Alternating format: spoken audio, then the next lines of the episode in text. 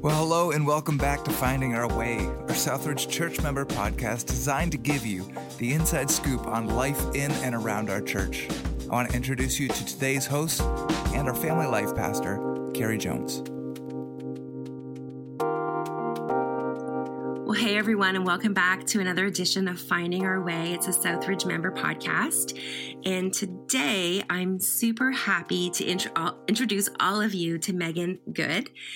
Now, our family ministry team, along with our connection team, a few weeks back at the beginning of May, we were at a Jesus Collective conference. It's called Unite.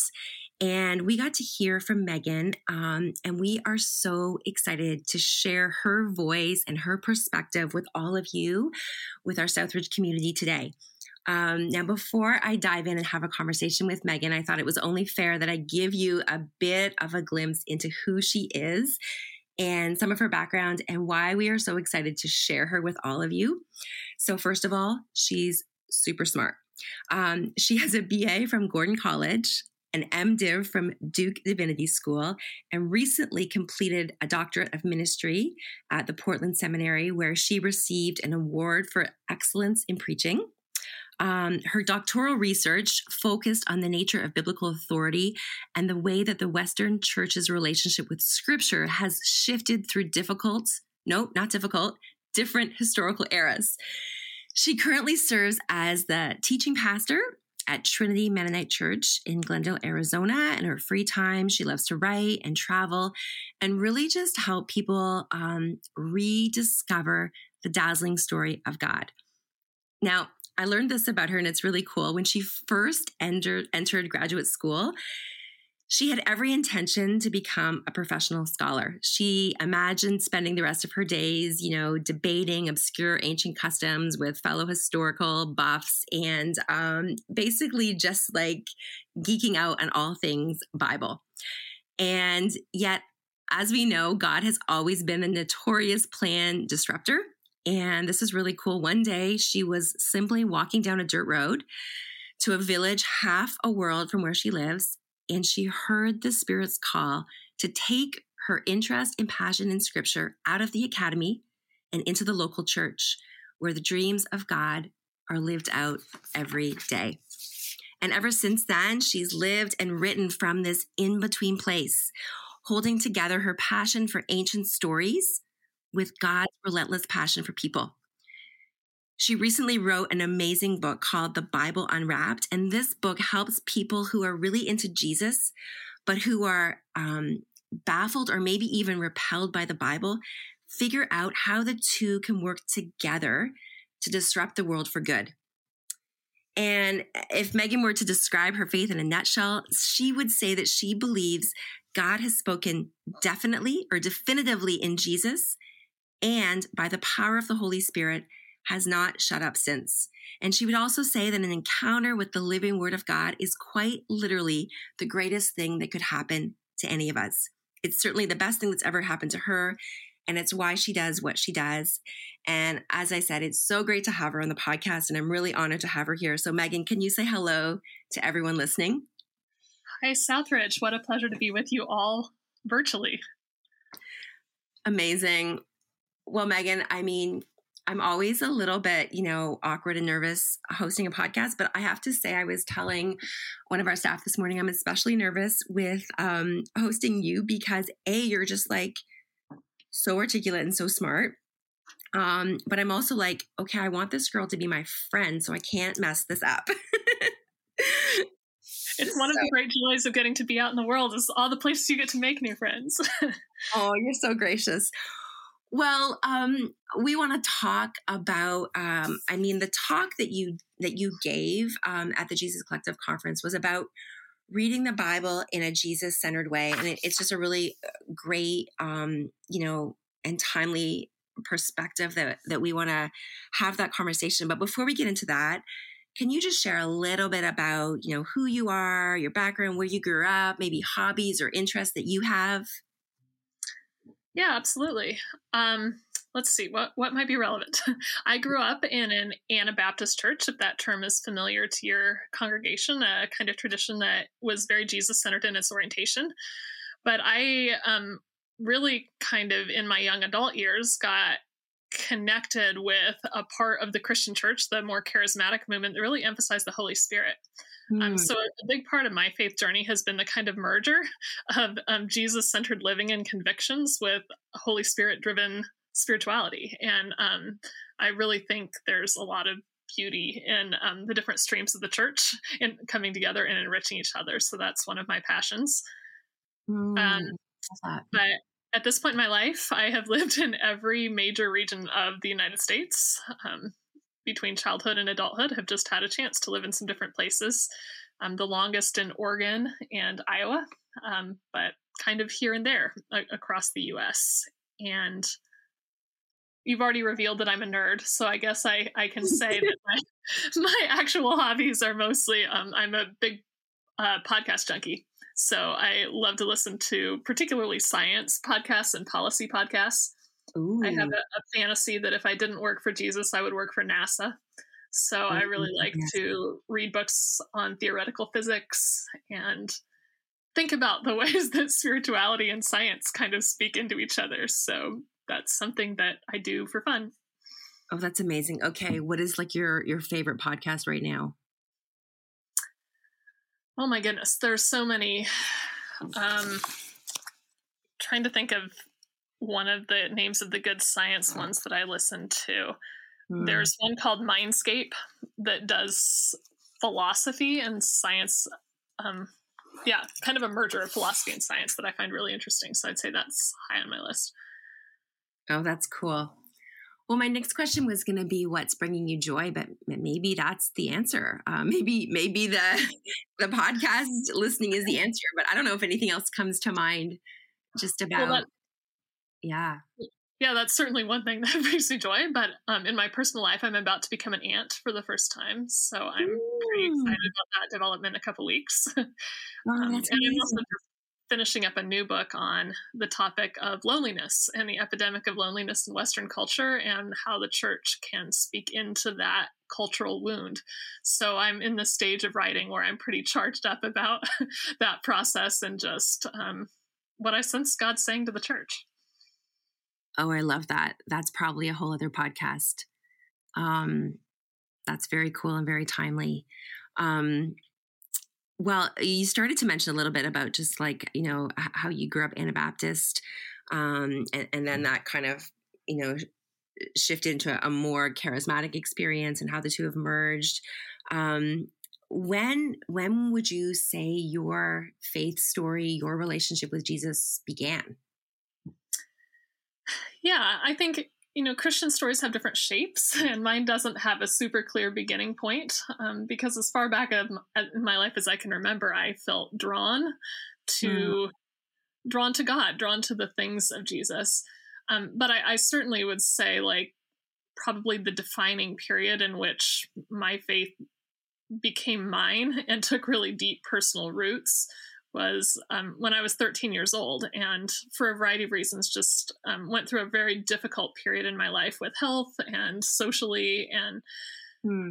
in the midst of that kind of dark period, I began at night going on walks with God and just asking my questions and expressing where I was. And somewhere in the midst of that darkness, just something began to light up. Um, mm. And I felt so profoundly changed by the presence that I encountered there that everything in my life kind of unfolded differently from there. Oh, that's so beautiful.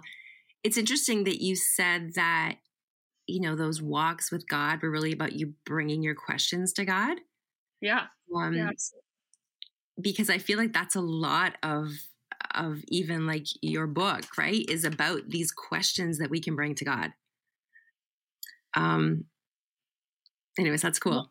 One of my favorite stories in the Bible is the story of Abraham who walked with God, um, because I think it's such a good representation that our the primary invitation of faith is is to enter into a dialogic relationship with God, uh, mm-hmm. a kind of give and take conversation, and it's it's not as much about having the answers as showing up for the conversation.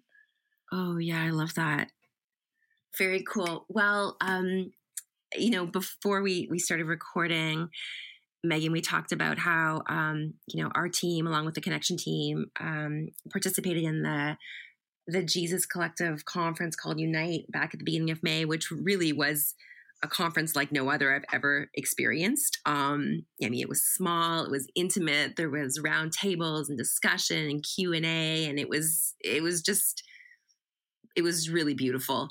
Um, I guess I'm I'm curious how how did you get connected with this Jesus Collective movement? Yeah, you know, I, I was trying to trace that back. I, what I remember the first connection being is actually I was up in Vancouver um, a few years ago after my book came out, speaking to a group up there, and everybody was kind of a buzz about the formation of the Jesus Collective, which wasn't even fully launched at that time. So it was a bunch of Canadians that I was speaking to at that conference that told me about it and got me curious enough to to look at what was going on. And uh, Greg Boyd and I, who Greg, some of you may know if you've read any of his books. Oh yeah, we love Greg. yeah, we've done some work together, writing together in the past, and so uh, once I knew he was kind of on board with this, I really got curious, and that was kind of the bridge in. Oh, that's very cool. Well, let's let's dive into the topic um, of of scripture. Um, you know, when when did you really come when you, talk, you talk about yourself um, you know as a bible nerd bible geek which which i love um, when did you really come to to love scripture? When did it really um, come alive to you? Has that always been true for you? Talk with us a bit about that. Yeah. Well I, that's really tied back to the, the question you asked earlier about when my own faith's journey began um, because it, it, was during that period in my early teens, that kind of dark period in life, that I, I actually remember the day I, I, just kept thinking to myself, I'm so tired of being in my own head and just mm-hmm. hearing the kind of mental loop of, of feeling depressed and not knowing what to do. And, and one day I just thought to myself, like, what if instead of just listening to me, I tried listening to see if God talked instead? Um, so what I decided to do, I got a got a little notebook out, and I decided I'm just going to start each day reading part of the Bible, and I'm going to listen until something catches my attention, and then I'm going to jot down some notes about it. Mm. So I started keeping this notebook of just as a way of kind of reaching outside my own thought loop, um, and it was amazing like very quickly in that practice i just started finding so much life um, different perspectives and in, in the ways of seeing the world and who i was in it and and what the possibilities of the world was. Um, so at this point i have boxes of notebooks. I've kept that same practice basically since since age 13 oh my um, goodness. um, but you know i always tell people when they they feel like they have to be an expert to read the bible like this practice was incredibly life-giving for me long before i ever opened a single book about the Bible, and I still occasionally preach off those notebooks. Um, so the Holy Spirit's able to speak if you're willing to listen. Wow. And that's such a beautiful message for like teenagers that are listening today. Yeah, absolutely. It's it is not too early to start. There's no. there's so much there. No. And so uh, as a as a young girl as you started you know diving into scripture listening uh, journaling and such when did you start to struggle with scripture? When did you when, when did you actually start to look at pieces and go i don't get this or this doesn't make sense or what does this mean? Like when did that begin yeah, you know, I, I hear a lot of people's stories of struggle with scripture, and I would say one of the common versions. There are a lot of people who find when they are reading the Bible that they they kind of stumble into struggle, particularly around some of the darker or more violent texts in the Old Testament. Mm. Um, for me, that was actually not the entry point to struggle. Maybe because I came in young and a little naive, and it didn't; those questions didn't really occur to me early in my journey. Um, but I would say the struggle for me began when I I had always had a passion for science as well as the Bible. And I started having questions about the relationship between science and scripture. Um, sure. Um, and some of the things that I had been told about the tension between those two. And um, so that was the the first crisis point for me in asking what do i believe about the bible um, how do i think about the kind of truth it teaches how does it relate with other kinds of truth um, and then specifically around um, the Bible and the roles of women as I began to feel just a really profound, deep call in my own spirit to teach scripture and um, and in my own case was a part of communities that did not support that sense of call um, for reasons of scripture. And so yeah. it t- took me a lot of years to kind of navigate through what does that mean and how do i read the bible and think about it. Okay. And so where did you land? Can you talk about like where did you where did you land with both of those with with the the tension between uh, scripture and science and what scripture says and and and women in in leadership women in preaching? Like talk about where you landed. Well and i don't i don't even. when you say where you landed i don't know if you mean the outcome or even just how you get there. How you get there how you get there yeah. Yeah. Better way of saying it. Um i think that maybe goes very much to the the framework of my book. Um in, terms of you know some of the things that I was never taught about the Bible in my early encounters with it. Um, for example, the the Bible has different kinds of literary genres. Yeah, and, and just like when when we pick up just out in the ordinary world, when we pick up a textbook, we understand that the rules of reading and the kind of truth that a textbook conveys is different than a sci-fi novel. Mm. Like both of them can say truthful things that are revealing about reality, but they speak their truth in different forms and with different kind of customs of writing. And if you don't understand the kind of literature you're reading, you can get your outcomes kind of turned around. Um, so, so part of it, I think, particularly with science, was beginning to think about what are what are the different genres of literature that the Bible is speaking through, and how does that impact the way that I hear the truth that it's speaking? Um, right. When I when I asked that question, it turns out that most of the tension I felt between the Bible and science was false tension. Um, right. They're engaging in different kinds of project and speaking their truth in different ways, but as far as I can tell, there's there's a great deal of compatibility.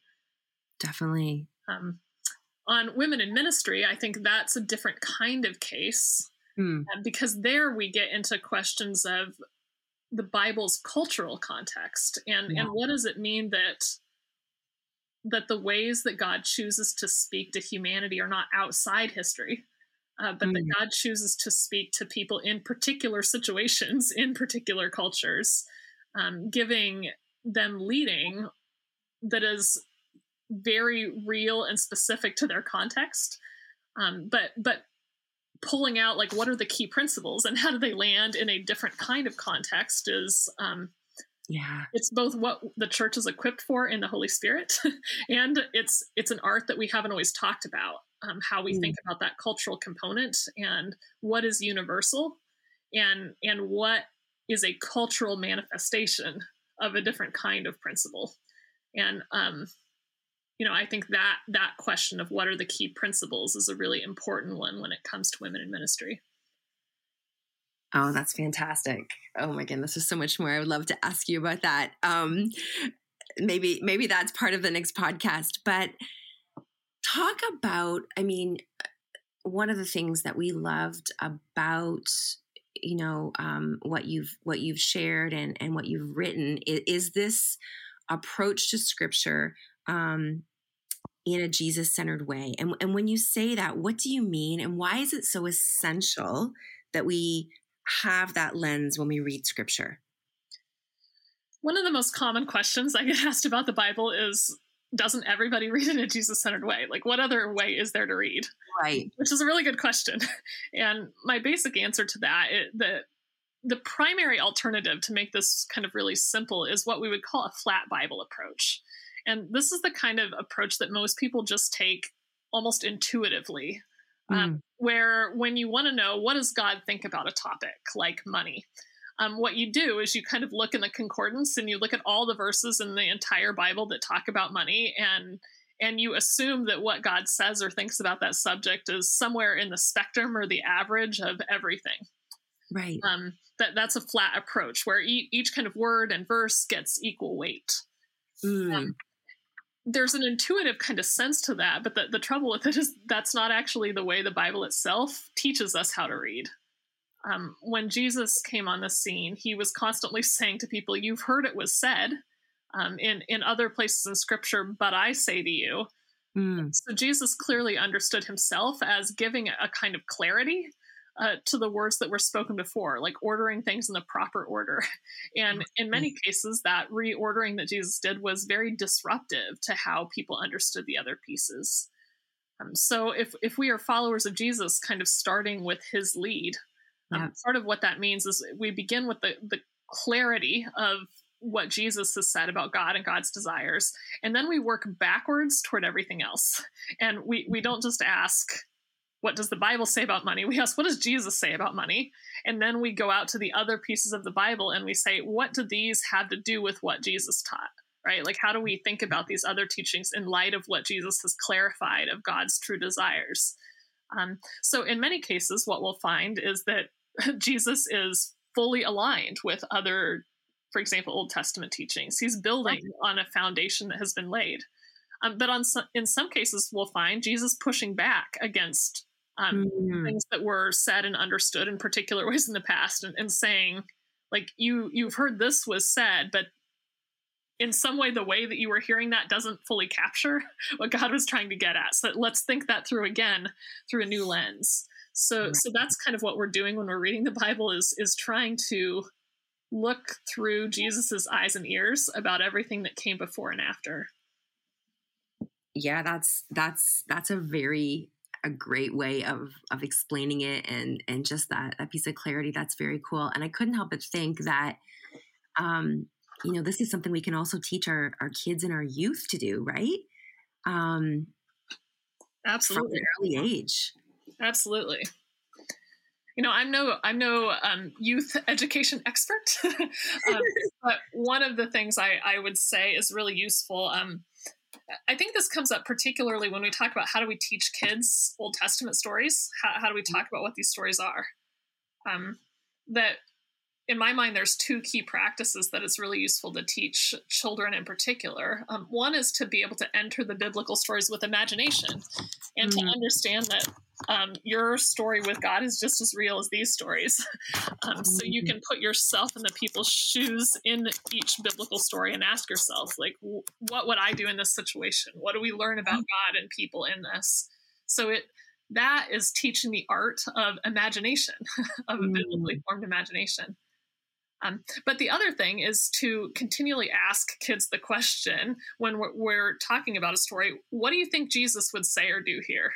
And why? That's a good question. Um, yeah. Um, what, what would Jesus say about this and why? Um, yeah. And what you're teaching kids to do is is create a rhythm of Jesus centered thinking, in which every kind of claim about God or every situation is is kind of explored through the lens of both what do I think Jesus would say and what is that grounded in? Where did I get that idea from? what mm. what have I seen in Jesus or heard in Jesus that's informing the way I'm thinking?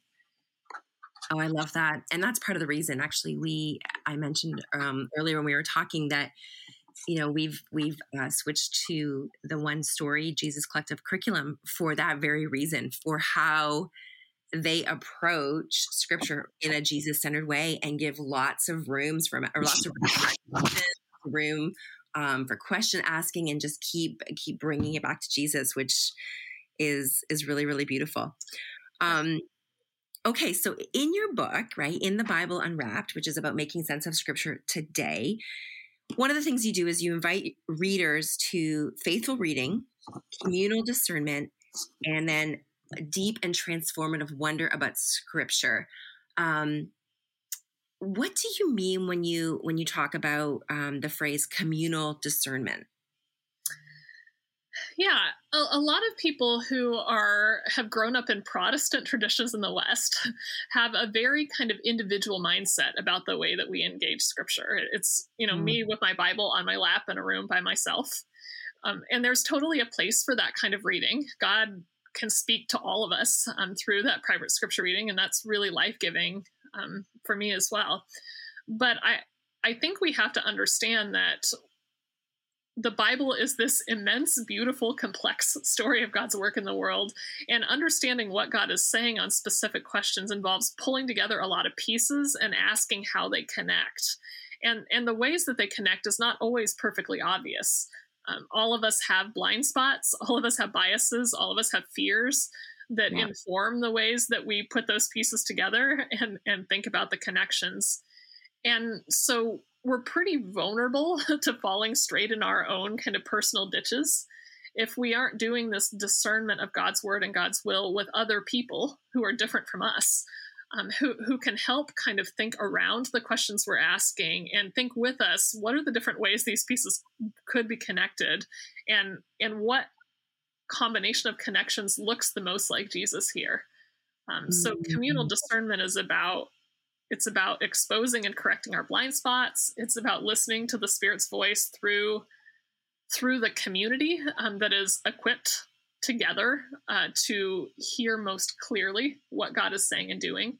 And mm. I think we miss a lot if we're only hearing our own angle and voice and interpretation. Um, there's a lot to be gained by listening to others. Oh, I love that. That's beautiful. I mean, it just reminds me that you know this this lifestyle of following Jesus was never meant to be done alone. Yeah.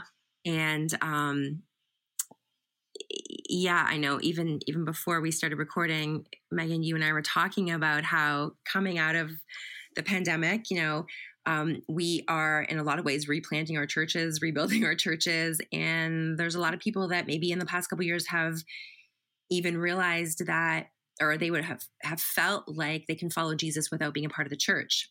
Yeah. Um and yet like what I'm hearing you say is we actually need each other and we need each other to understand scripture and this is what it means to be the body of Christ, which um is a really good segue into the the next conversation I want to have is about the church. Um and you know, I wanted to ask about, you know, why is scripture so important in the church and i think you've, you've started to allude to that. Yeah. And how can scripture trans i guess there's so many questions i'd love to ask. How can scripture transform us as a church? How can we make scripture a real priority in our individual lives in our in our church lives? Um talk about about that.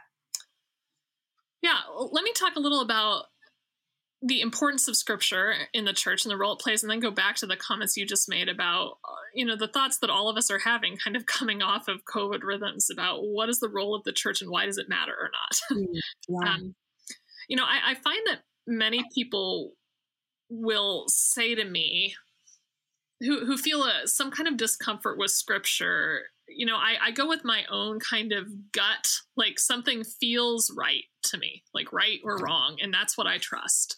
Hmm. Or they'll tell me, I think this is what Jesus thinks.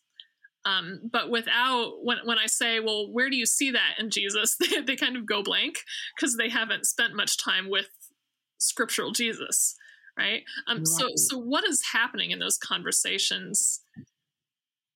I think is often in part that we don't realize that our, our gut feeling about things is informed. Um, it can be informed by the Holy Spirit, but it's also informed by our culture. It's hmm. also mm. informed by our wounds. It's also informed by our experiences and the ways that we've interpreted them. Um, so, so that gut feeling I have on like this is God or this isn't, that's coming from somewhere. Yeah. Um, and, and, so one of the things we don't do when we just kind of trust the authority of the gut is ask where that authority is is grounded and what's kind of speaking into it. Um, and the other thing that happens when we make appeals to Jesus that are disconnected from Scripture is that in many cases we're saying Jesus, but what we're actually meaning is is basically I looked in a mirror and drew a beard on it, right? the, Jesus that I'm talking about is really like an inflated version of me. mm-hmm. um, so what we have in Scripture is the results of thousands of years of people repeating stories.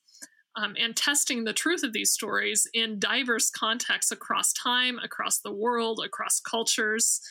Um, the, you know, nowhere else do we have a set of texts, a set of stories that have been so thoroughly interrogated and tested and turned mm-hmm. around um, by so many people through time seeking God.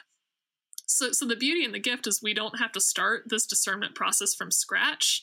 And we have a chance to kind of check that gut and check those pictures we have of Jesus um, against something outside ourselves right? Mm. This isn't just an internal exercise that my access to to truth is more than what I can get in the mirror.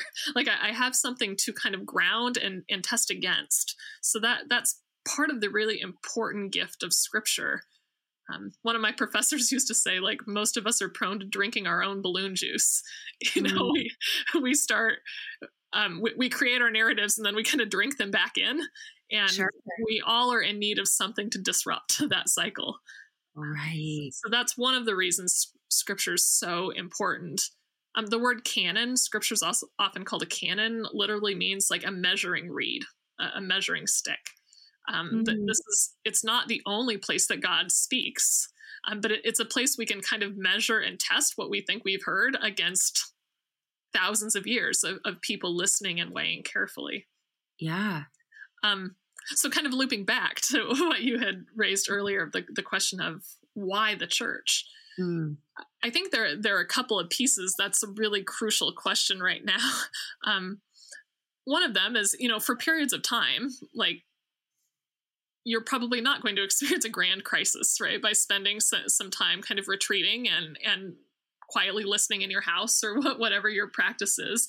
Like mm. that's not going to produce an instant crisis of faith or anything like that. Um, but over time, when we are isolated, we become more vulnerable and more and more vulnerable to those self-based distortions um, mm. and and in part culture-based distortions because even if you're not grow- going to church you're still drinking in a narrative every single day um, mm-hmm. coming from elsewhere in the world telling you what the story of reality is and what's possible and what's not hmm. and i've seen so many people really profoundly affected by that during covid in ways that i'm not even sure they've fully recognized of you know their religious rhythms were disrupted but they were still drinking in narratives from the news and from netflix and youtube and all the other places we we take in content not realizing that all of those are forms of worldview formation right. and that unless we're in conversation with others about an alternative narrative in which mm. reality is shaped by God and God is involved in it, it's easy for any of us to start getting swept up in alternative stories. Right. Um, that doesn't mean that church has to look a certain way, right? We may we may in this next period in the West see many new expressions of what Christian community looks like, but it means there's a critical role no matter what the form is, there's a critical role in us being together and and centering ourselves on an alternative story of the world together um, that we're mm-hmm. asking questions about communally and not just individually. Yeah, that reminds me. One of the things that was a big takeaway for me and that I really loved at the Unite conference um, was, and I forget who shared it, but it, it was a, a, phrase that like Jewish rabbis would have used when they were wrestling through these these sacred texts, and I think it was like sacred arguing. Does that sound right? Um, yeah, the there's definitely some version of that. That's a huge part of Judaism right that we're sharpening each other with our, our thinking we wrestle it through together and um, yeah, I can't help but think that that that also applies to this very conversation, right?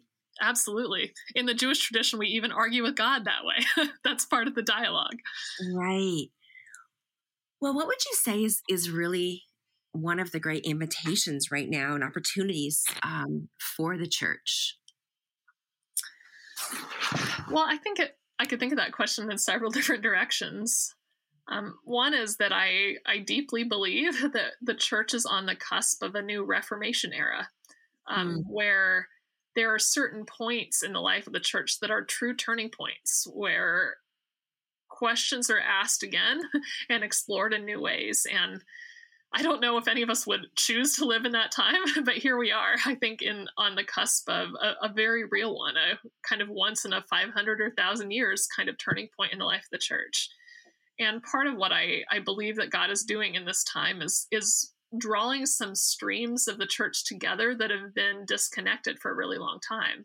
Um, mm-hmm. specifically, Jesus centered faith with Holy Spirit centered life, and that those that the merging of those streams, the discovery of a of a life that I, I, think looks very much like the life of the early Christians, which was so much rooted in following Jesus and so much empowered by the Spirit's presence um, that's something that we are invited to rediscover.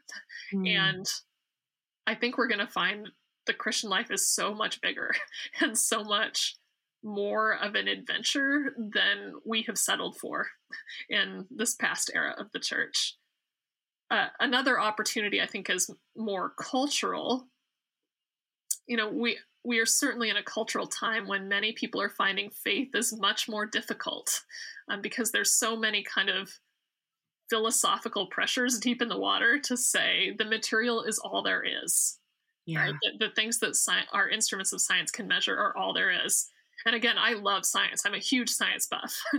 um, but materialism as a philosophy is more religious than it is scientific. It's a, it's a faith based way of thinking that everything there is can be measured in this way. Um, and I, I think that that kind of philosophy of materialism is very deadening and flattening of the world, and, and many people sense that at a gut level.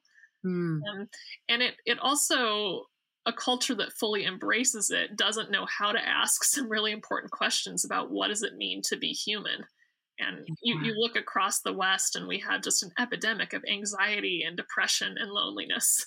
And mm-hmm. my suspicion is that's what results when you treat humans in a not integrated way. When, when you stop recognizing that we are we are social and we are spiritual and we are meant for encounter and relationship and a purpose beyond ourselves and mm. it, it's only in worship and in service and connection outside ourselves that we become fully healthy and fully human and when the world is flattened in that way and robbed of those pieces cultures flounder um, and so i think we have a huge opportunity right now to speak not just to the presence of God, but to the shape of true humanity in a way that will give hope to a lot of people who are feeling without it. Oh, that's beautiful. Okay, I know I'm running out of time, and I got to ask one more question though. The question that's popping into my mind is, um, you know, a, a very trendy or just just common phrase that's used um, a lot these days is is those of us who have deconstructed our faith, right? Yep. Um, maybe the faith we grew up with or were handed that was handed down to us that we've de- deconstructed, and there's a lot that we're we're shedding and letting go of, and and that's all yep. really important. Um, could you speak in closing about how the role that Scripture plays as we reconstruct our faith? Yeah, let me think around deconstruction out loud for a second. sure. um, I, I, often tell my my church there's two ditches on every road, and mm-hmm. people often try who are, have fallen into one ditch often try to correct and fall into the other. um, the, the two ditches on the deconstruction road are basically thinking you know everything and thinking you know nothing. mm. and it's really easy to topple on either side. Um, yeah. So when we begin to deconstruct, part of what we're discovering is is we don't know everything, and neither do the leaders or the communities that have formed us. Right? All all leaders, all communities, all traditions get things wrong.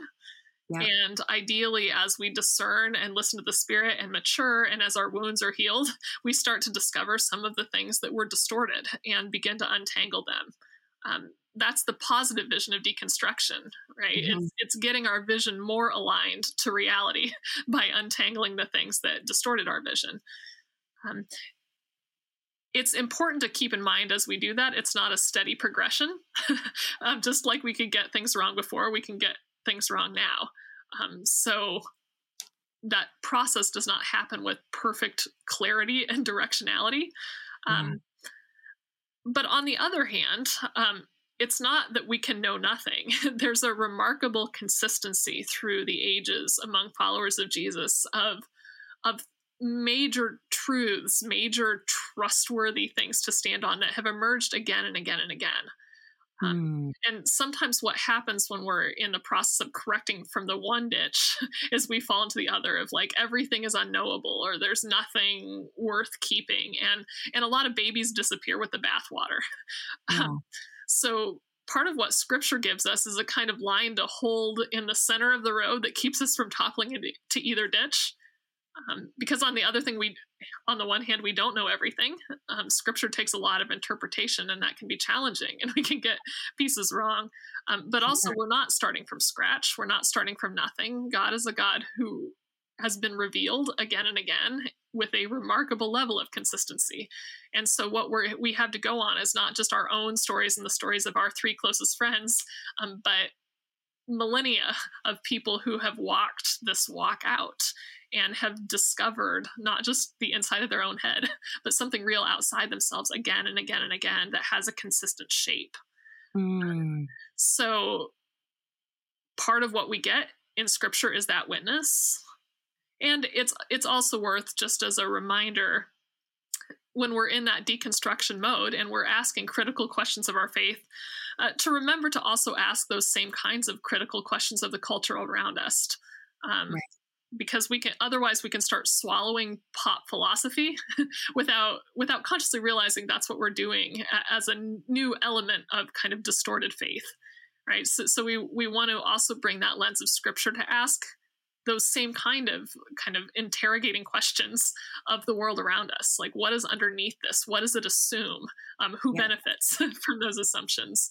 Um, let, yeah. let's ask those questions outside in, in what's in the cultural water as well.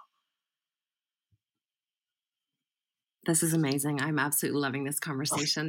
Um, okay i need to wrap up as i look at my at, at my clock but um, Meghan, it's just been a real gift to have you join us on the podcast today. And I personally have just really appreciated the fresh perspective that you bring um, in what it means to keep Jesus at the center of how we understand scripture, combined with that leading of the Holy Spirit. And, you know, those two values together um, in this time of Reformation as the church is being reborn is really exciting. And I know many of us have talked, and I often find myself in conversations just about how hard life is right now, right? Coming out of two years of the pandemic and what this means for our lives and our communities and our churches. And it is all hard. And like, I love the the content of this conversation because of of what it's making possible and because of what God is is doing in our midst. And so thank you so much. My pleasure. I just encourage anyone who needs hope to remember Jesus often talks about in in in his story when things are dying, things are also being born. And and that's the hope in our lives and in the life of the church. Yes, amen. Absolutely. Okay, so for people that are listening and they're like, I want to hear more from this girl, um, you know, I mentioned your book, The Bible Unwrapped. Um, and I know that you're writing a new book, and I'm, I'm excited to get my hands on that when it comes out. Are there other ways people can connect with you? You have a, are you on social media? You have a website? Talk about that. I am on Facebook, but I must confess I'm not much of a poster. So if you're hoping to hear from me, that's probably not your best bet. I do have a website, meghanlarissagood.com. Um, and I'm a pastor. So a lot of the content I put out there from week to week is on our church's website, trinitymennonite.com. Um, there's weekly sermons you can view, and also I'm in the process of developing. Um, there currently is a one curriculum set on interpreting the Bible posted there, and I'm working on some new curriculum sets as well that will talk about things like how do we think about salvation today, mm-hmm. and some other really kind of big important questions for the church. So, um, watch that website for postings of new video sets if you're interested in just having some more things to think about. Oh, that's amazing. Well, thank you so much. Um, I'm looking forward to our paths crossing more. And for all of you listening, thanks for being a part of this conversation. Take care, and we will see you next time as we continue to find our way together.